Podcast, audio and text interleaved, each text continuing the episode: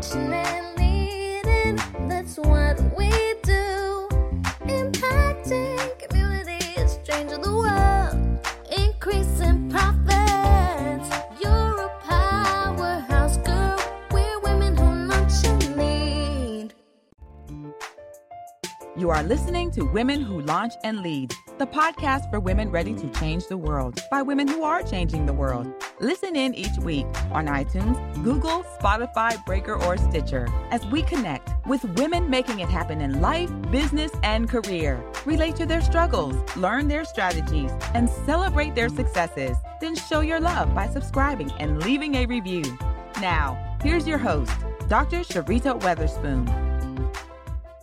Hello, ladies. This is Dr. Sharita Weatherspoon, and we're here for another episode of Women Who Launch and Lead. And today we have with us Quanisha Green, who is the founder and CEO of Black Woman CEO. We're so excited to have you with us today, Quanisha. Hey there, Dr. Sharita. Thank you for having me on. I'm so excited to talk to your community. Yes, I'm excited to have you share from your experience with them as well, because I know there are going to be a lot of great lessons that we can pull from your experience and your journey.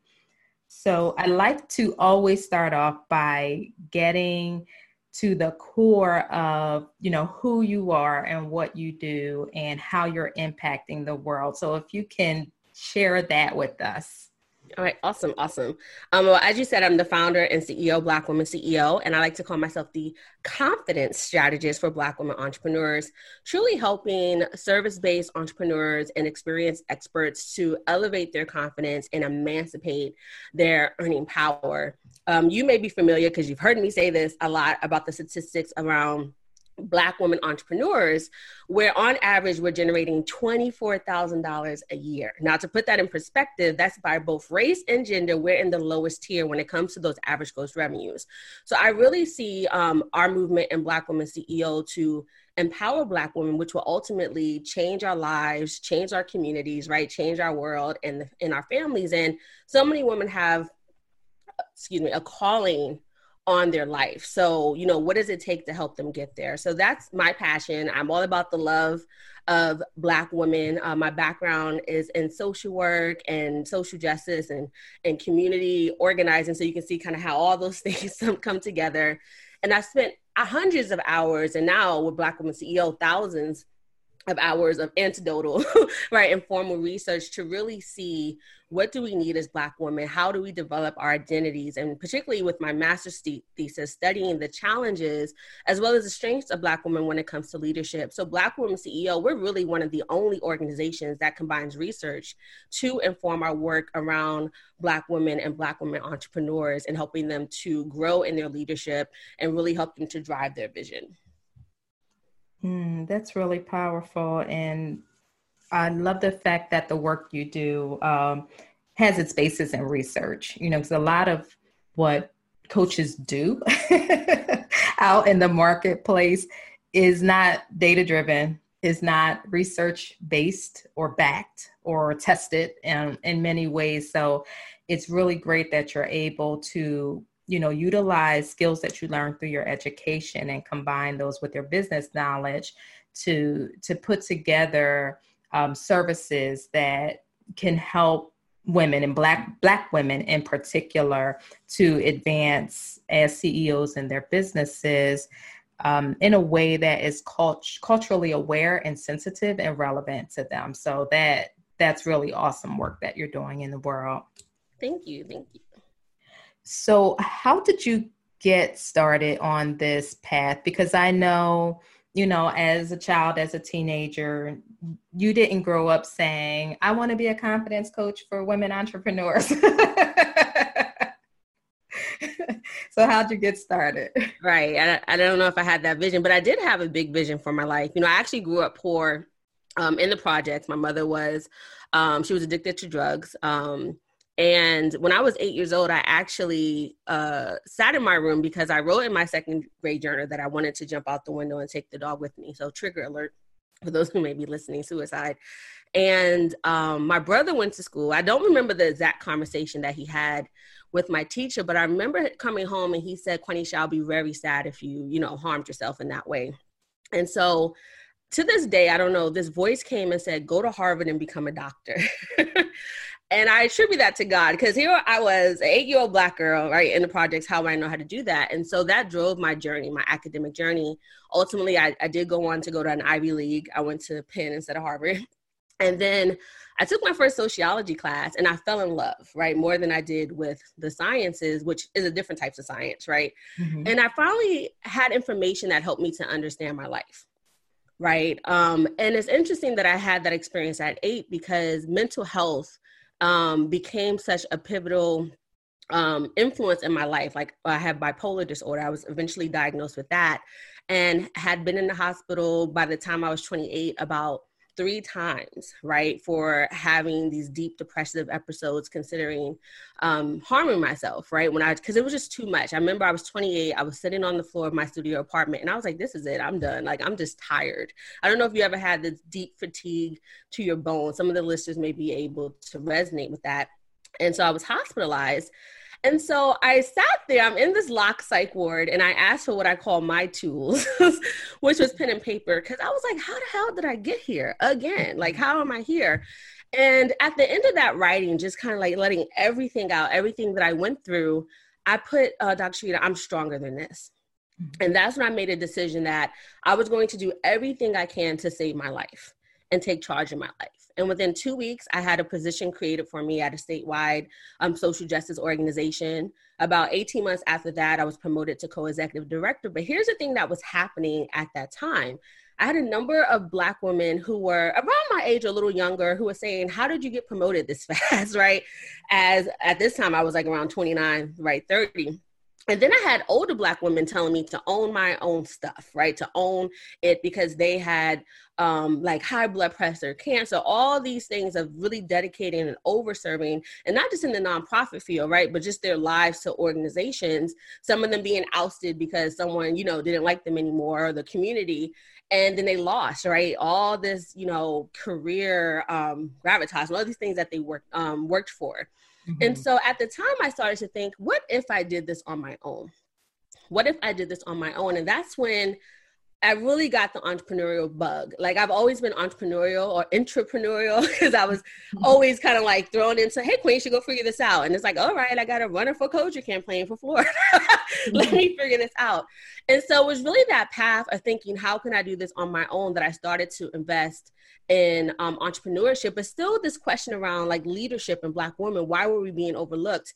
And so it kind of came together, like I said in my master's thesis, is really um, interesting combination.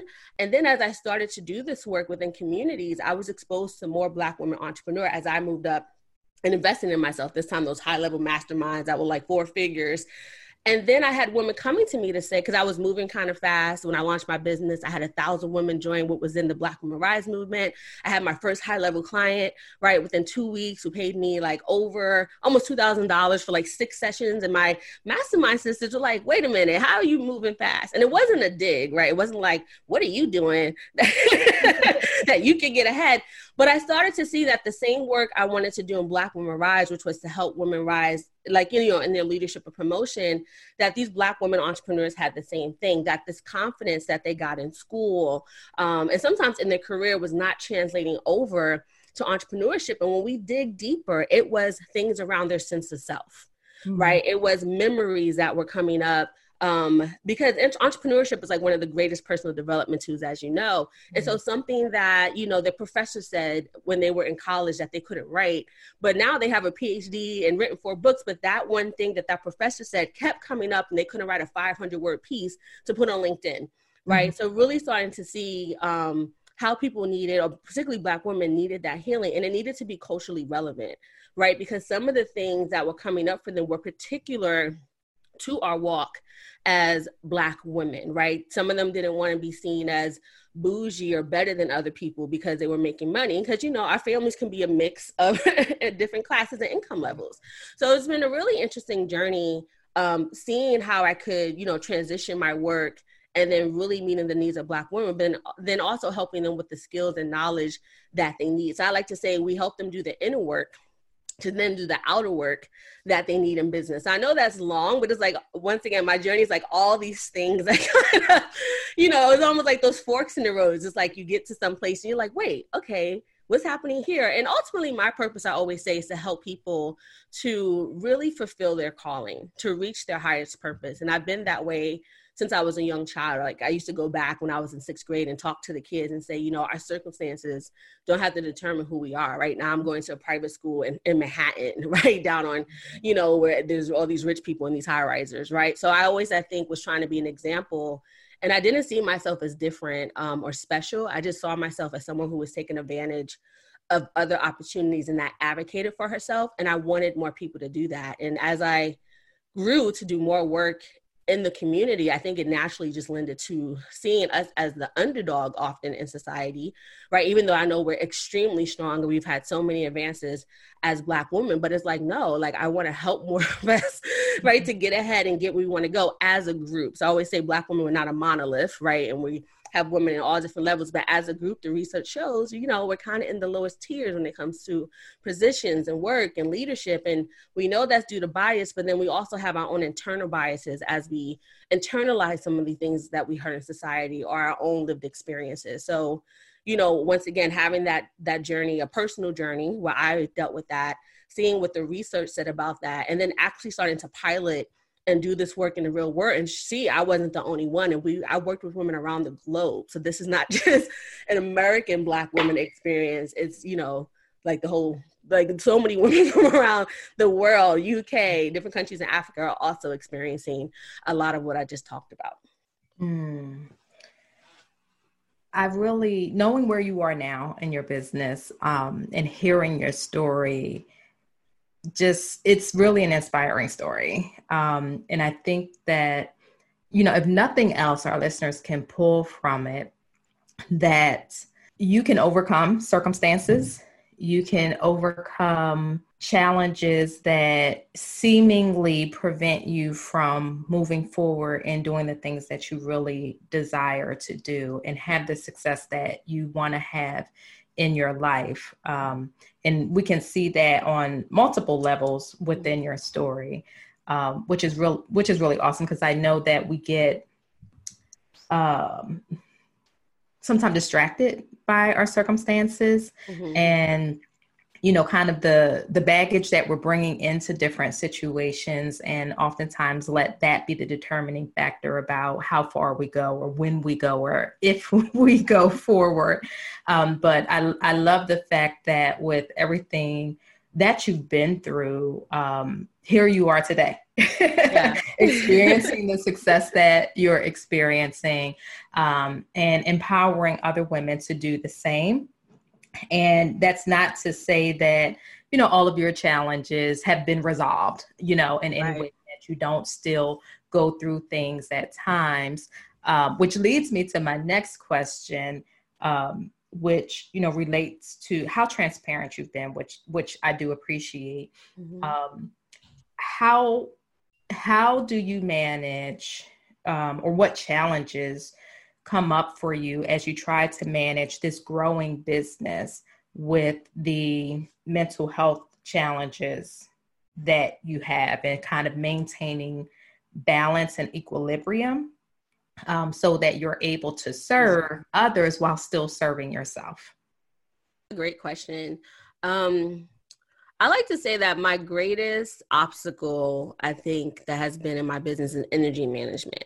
You know, one thing about having bipolar disorder for me is not even um, depression in the sense of like, oh, I'm sad, my mind, something happened.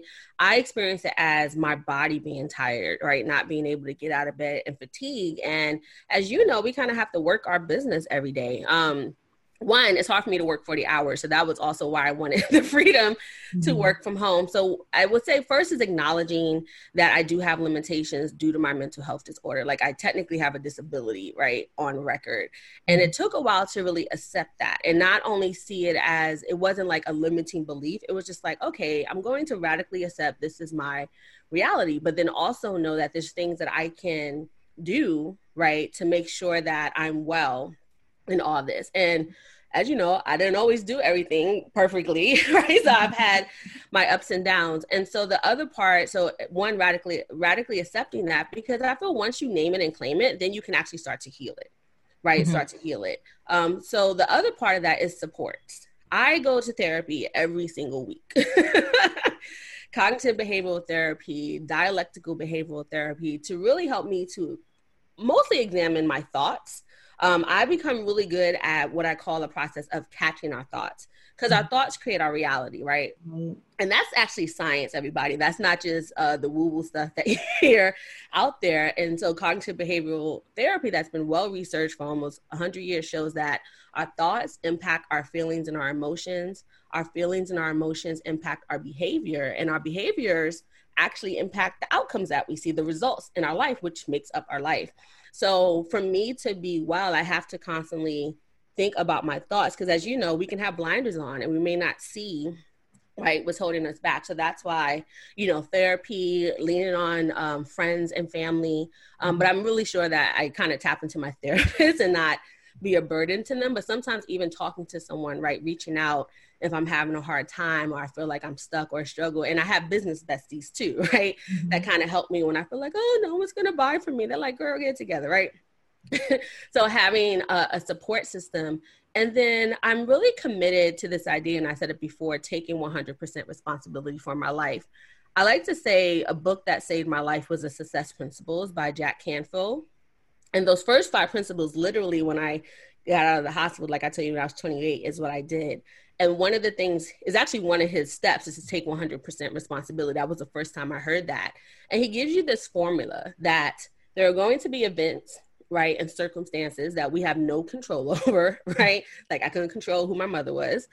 Plus our reactions, so E plus R, right? Our reactions is how we choose to respond is going to equal the outcomes. So as you can see, the one variable that we really have control over that can influence the outcomes is how we react to things.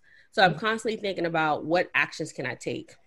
And so the reason why I said that energy management is because, you know, with the mood disorder, if I'm not practicing a lot of self care, which can get kind of um, wonky when I'm like in this work mode. mm-hmm. And some of that is what you call hypomania, a bipolar disorder, where I can get so focused. Like there's been times I stayed up for like 24 to 36 hours and I'll have a whole campaign done, all the emails for the launch. I have all the social media stuff done and people are looking at it like, wow, Quadis just put out all this content, but it was actually a detriment to my health. So from and I think self-care is so important for everyone, but for me it's even more so. So those are some of the challenges. It's really been continuously tending to my health, but more importantly, getting support and then also doing my own self coaching, right? So, in between therapy, using the skills and the things that are in my toolbox to help me to be well. And then when I'm not well, actually acknowledging that I'm not okay. Mm-hmm. Right. And being able to communicate that to my clients, to communicate that to my community that, hey, I need two weeks. I mean, I one time I took up to like two months off, right? Because I, I realized I was in a low. So I'm able to now more efficiently catch those things. Um, and now I feel um, this year I've been heavily tending to my self care because if I'm not doing it systematically, then I'm going to see those dips. And I don't feel like my business deserves that. I like I see my business outside of me. I am not my business, it's its own entity. So, but in that relationship, it's like how am I coming to the relationship with my business? I hope that answers your question. Um, I think we all need to tend to our mental health. Um, but for some of us who may have a chronic condition, even if it's a, a physical condition, um, I think we have to think more strategically so that we can fully show up. Because I don't see my business, um, although my business is a vehicle to the life that I desire, I see it as a commitment to helping other people. So, in order for me to honor them, I need to do what I need to do so I can show up 100% to serve them right? And so although i've had experiences where like i said i've had the downs i i don't want that to continue to be people's experiences of me um, as they work with me. So it's been a challenge. I always acknowledge that. It takes trial and error right? And then once again i still have to acknowledge and be mindful of now i would say the yellow flags right before i get to the red flags. Mm-hmm. so i can you know tend to some things. And once again that weekly therapy helps me to also catch those things faster because my therapist may see something. So that's something I realize as a safety net I have to have. There's no going back to monthly or bi-weekly Right, right. i need to have that checkpoint um, for myself in order to function well and then to show up as a powerful ceo Yeah, so that that response was full of a lot of a lot of gems. So, you know, it's about know, knowing who you are and being able to Mhm. recognize things within yourself that you need to address and attend to.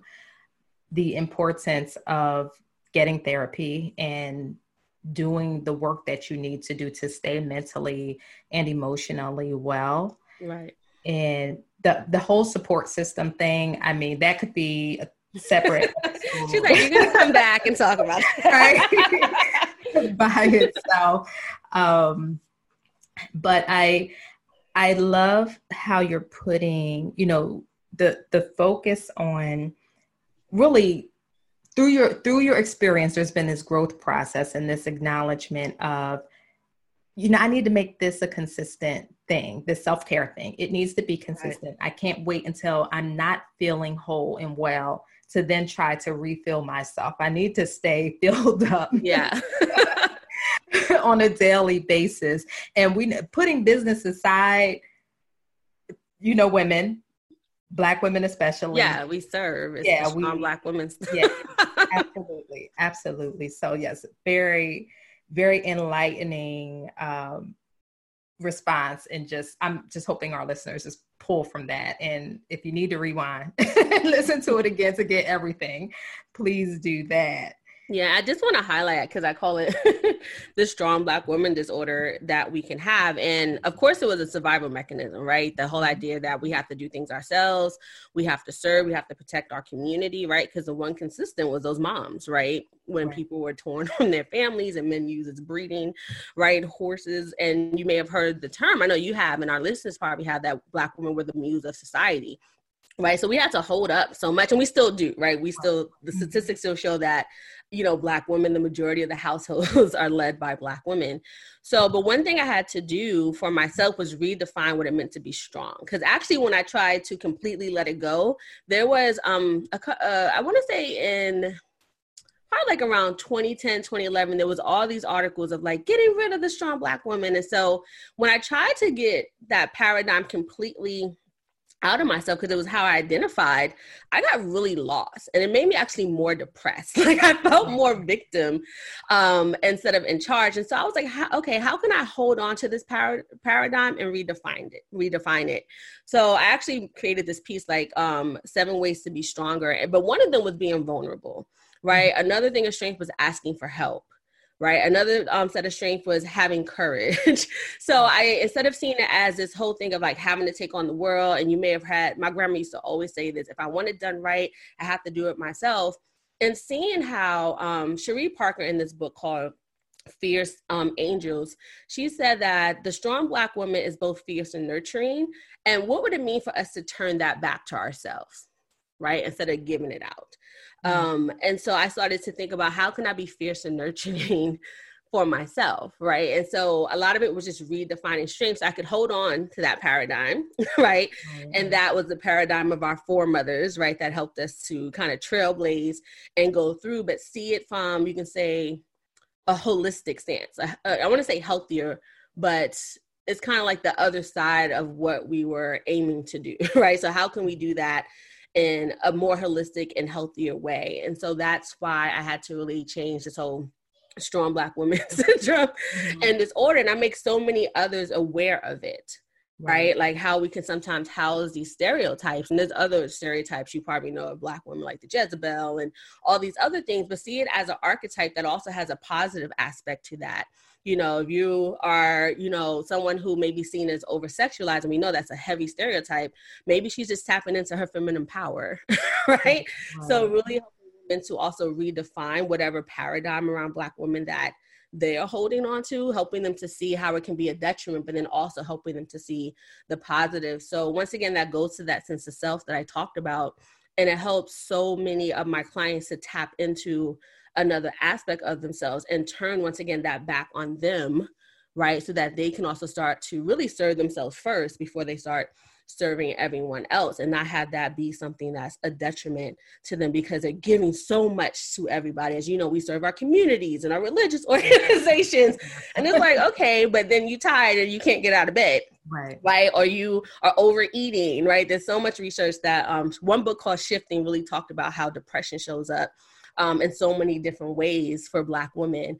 And she talked about overeating, overworking, overserving, or we call it the blues, right? Because when someone can't get out of bed for three days, right? So we see the effects um, in our lives. So we're not immune to this, but we have to bring it to our awareness and then choose to make some some different choices about it. So the research around a lot of this also really helped me to start um, really understanding culturally, right, how this shows up again making different choices. So i can still hold on to those cultural values and principles right that kind of bring us together as a community that allows us to have some common experience in our history but really start to examine it from the place of like how can we make this a little healthier for us in that way? So i hope that helps folks to just be more aware of thinking like okay how do i maybe take or be uh, how do i take on these things? Or how have i been operating in this? And a lot of times it's unconsciously, right? Because it's right. how we were um, socialized, right?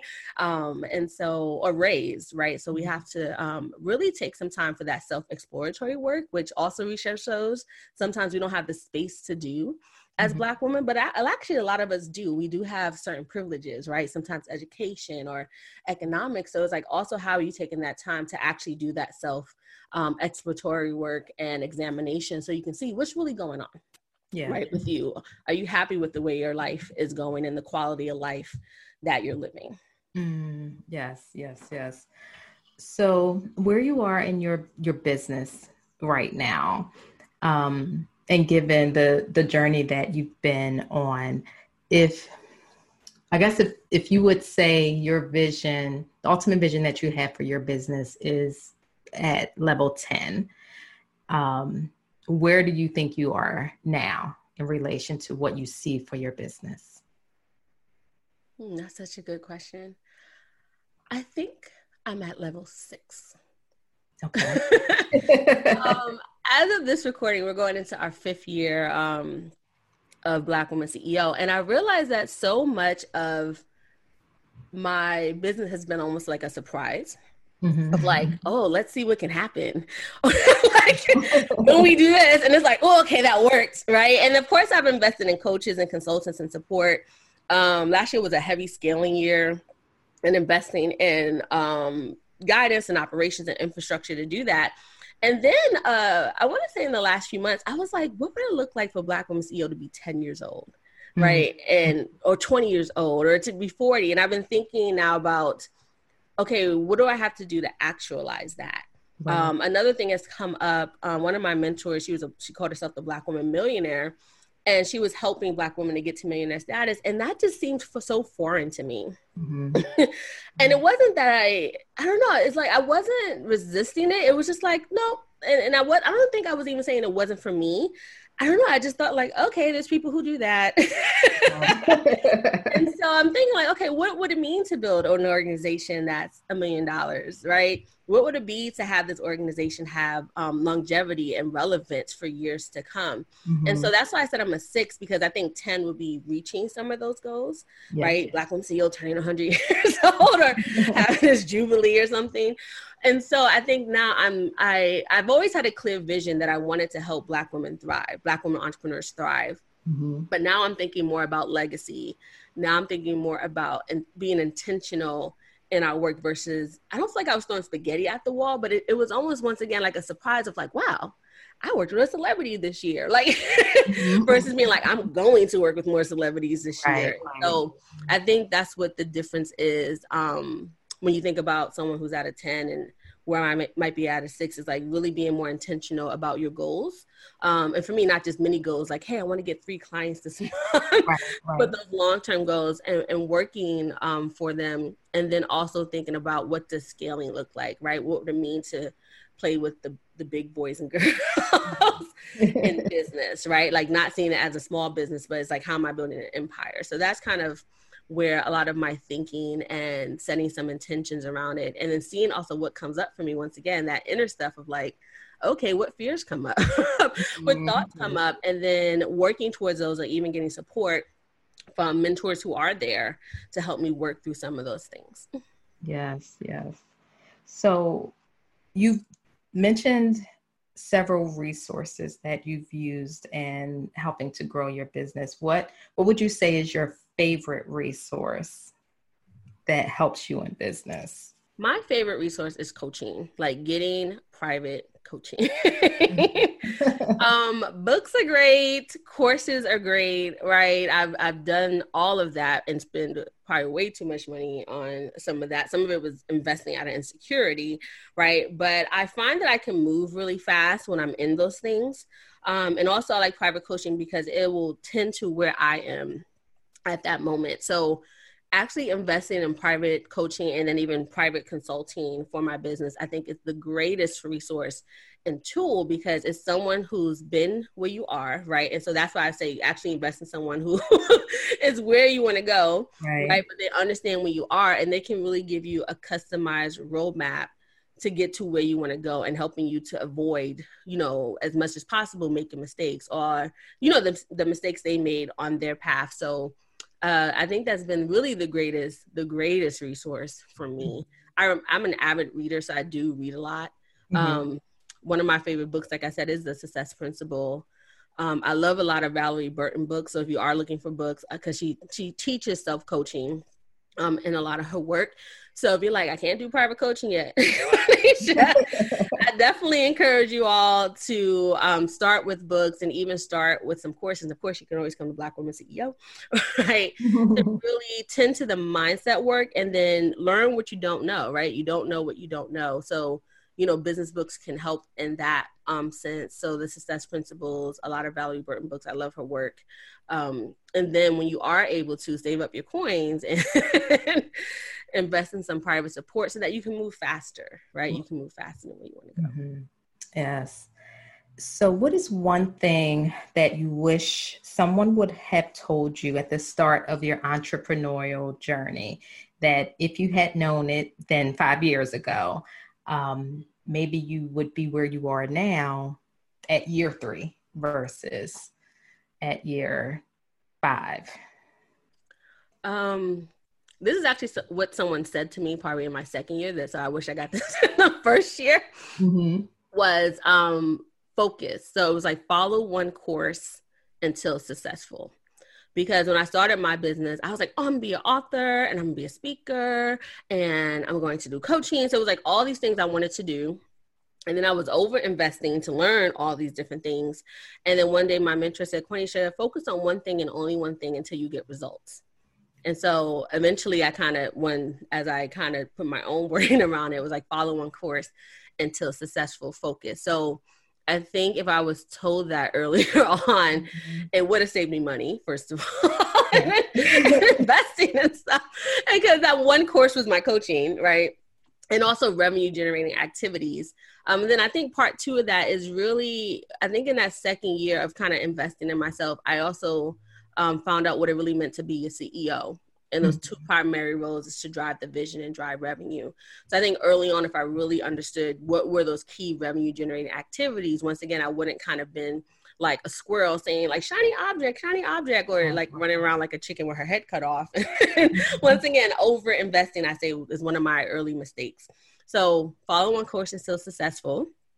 right and really um you know tend to that and learn what revenue generating activities are that both of those are really good. I especially like the focus uh, because highly educated, highly skilled, in demand women, mm-hmm. um, we have big visions.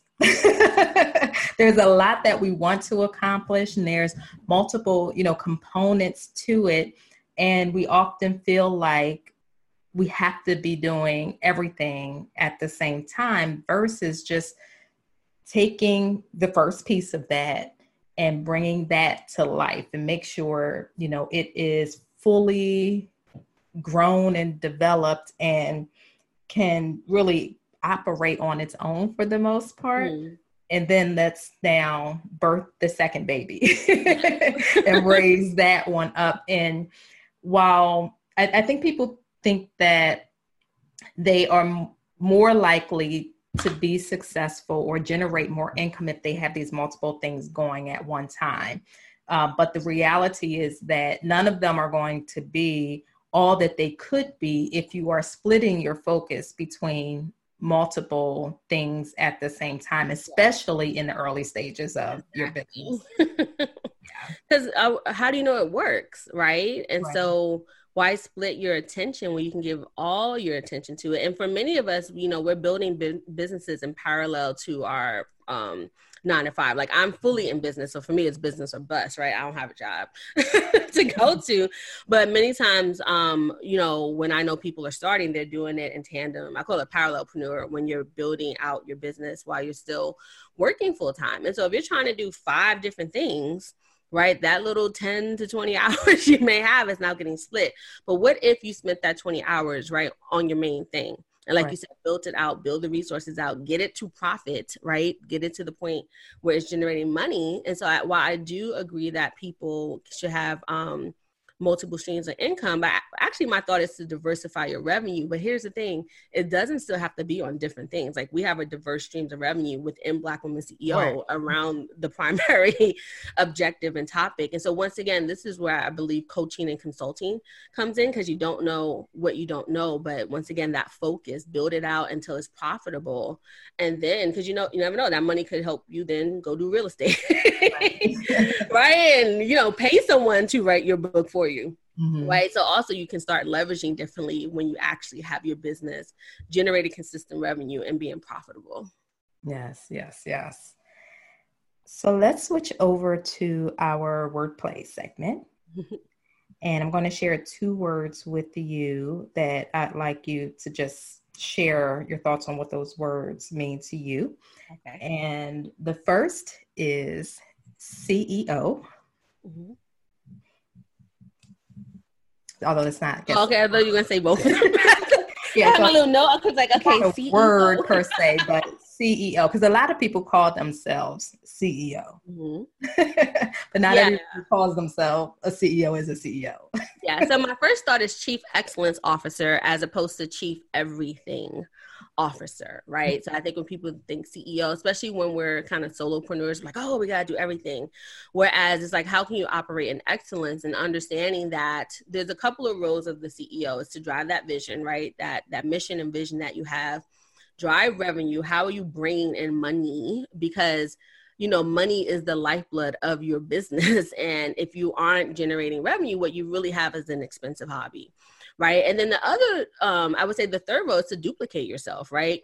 Um so it's like drive your leadership build a team you know and trust can be a really big factor um, that gets in the way for black women bottlenecking where it's like can we trust someone to deliver on in an excellent way that we do? But it's like also are you training them right?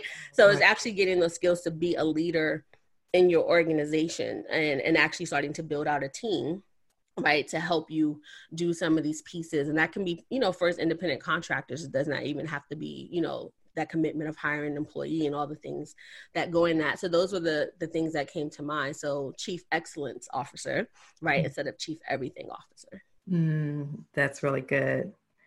Now, the second word or phrase is revenue generation. Uh, revenue generation i think about our profit roadmap here at Black Women CEO, which is really five steps that we actually help women uh, um, with to build a revenue generating business. So, to give some context around that, what I really think about is how are you showing up and getting known, right? So, the marketing part. Um, how are you actually engaging people to explore working with you, right? And then knowing how to close the deal, which is the sales part, and then delivering and delighting people, right? because if you are not actually um, facilitating the transformation and the results that you tell people that you get one then your business shuts down because nobody trusts you in that way but then by having those results and testimonial your business continue to grow through word of mouth and referrals right so i'm always thinking about you know how does this activity lead to a client right how does this activity lead to me making money. And so I always ask my clients, like, okay, how is that going to make you money?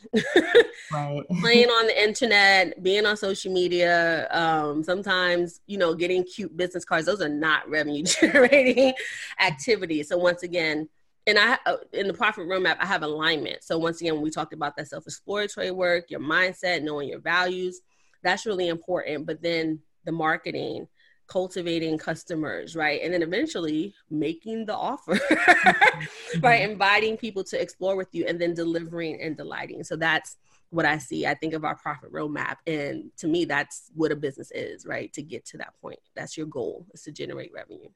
Yes, yes. Even when your business is purpose or passion mm-hmm. aligned, business indicates yes. that you are or should be making money yeah, you're selling a solution.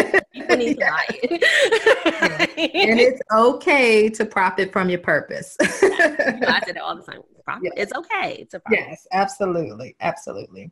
So I know that you have a gift for our listeners. Tell us what that is and how they can find it. is actually the profit roadmap talked about. So um, the profit roadmap guide is teaching you those five core steps you can take to building a revenue generating business. So you get that. And these are actually steps I created from uh, working with millionaire black women, right? And I started to see this common, these com like the um you can say the coding well, I was like, wait a minute, y'all all are teaching me the same thing, right? And so I kind of drilled it down to the profit roadmap. So it's not just proven um, for me; it's generated over multiple six figures, uh, you know, in total revenue for my business.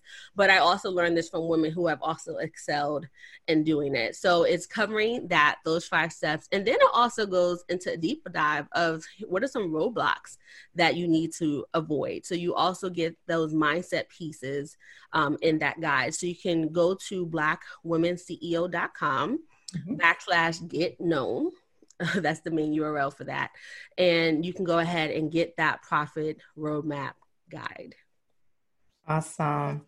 Now, how can our listeners connect with you online?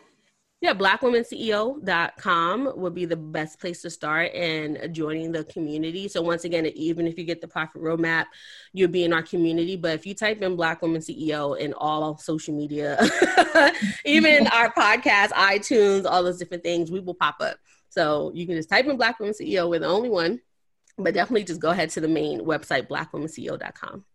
Awesome. Awesome. So it has been an extreme pleasure having you with us today. Very powerful conversation. And again, to our listeners, if you didn't catch all of the gems that were dropped, you want to go back and listen again and pick yes. them up and put them in your treasure chest. Yes. All right. replay button. Let this be the highest download and listens on the podcast.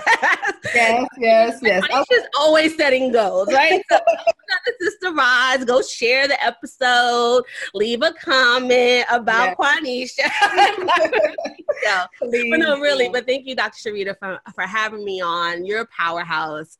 Um, I've enjoyed the relationship, the professional and personal relationship that we have, and I'm so excited um, about this new medium that you've created to really support um, women in general and also women entrepreneurs.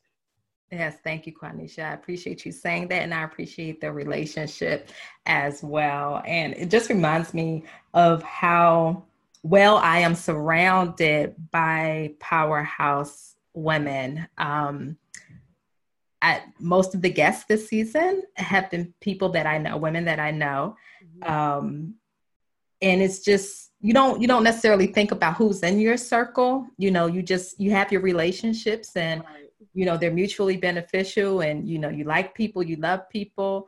But this really gave me a chance to to see who's in my circle and whew, it's powerful. Who shows up for you? And then interviews are so great because we don't really have these conversations. Like, but when we're doing the interviews, you're like, oh, I didn't know that about your story. and, you know, all those different things. I, I love interviews, um, as you can, you know, on our Black Women CEO podcast yes. too. But yeah, um, it's a great way to see one who shows up for you and even learn more about more deeply around the women and what and men, whatever, right? Who's in your circle. So mm-hmm. yeah, great, yeah. great. I'm glad that this one has been a great experience for you too. yes. All right, so ladies, thank you for tuning in and join us for the next episode of Women Who Launch and Lead.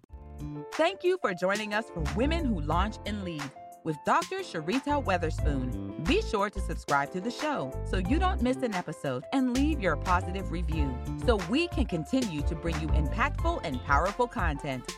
Don't forget to connect with us on Facebook and Instagram at Coach Sharita. Learn more about how you can work with Dr. Sharita at sharitaweatherspoon.com.